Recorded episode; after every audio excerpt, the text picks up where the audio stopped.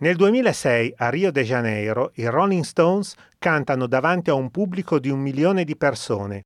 In Italia solo un'altra persona è riuscita a raccogliere un così alto numero di fan e lasciatemi dire, i testi delle canzoni che ha cantato con loro erano leggermente diversi. 2017, ladies and gentlemen, il Papa. Su e giù per le tangenziali.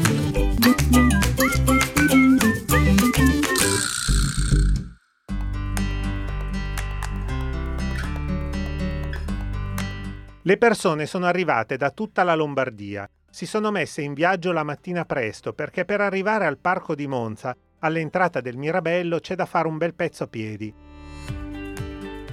Io personalmente sono arrivato in treno fino a Seregno e poi a piedi fino al parco dell'autodromo, ma non per vedere sfrecciare i bolidi di Formula 1. È il 25 marzo 2017 e si va per incontrare il Papa.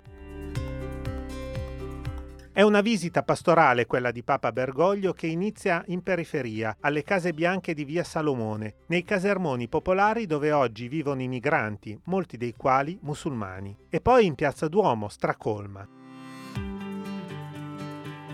A pranzo non c'è un ricevimento con i rappresentanti delle istituzioni, ma c'è quello con i detenuti di San Vittore ed è la prima volta che un papa entra tra le mura del carcere milanese. E poi il bagno di folla al Parco di Monza.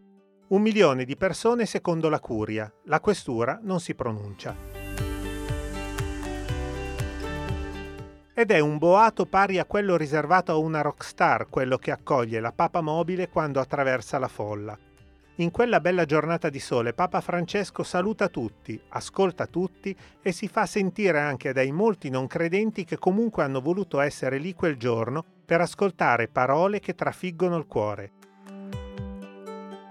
È il Papa degli ultimi, delle periferie, degli emarginati e dei bisognosi e le sue parole sono chiare per Giuseppina, 91 anni, che è arrivata a piedi all'autodromo così come per i cresimandi che il Papa incontra a San Siro a fine giornata e nella scala del calcio sono in 80.000 ad attenderlo.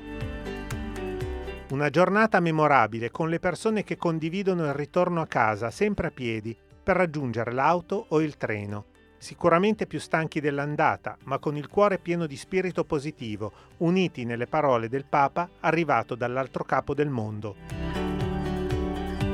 Alla prossima e se siete stanchi fermatevi nelle aree di sosta e di servizio.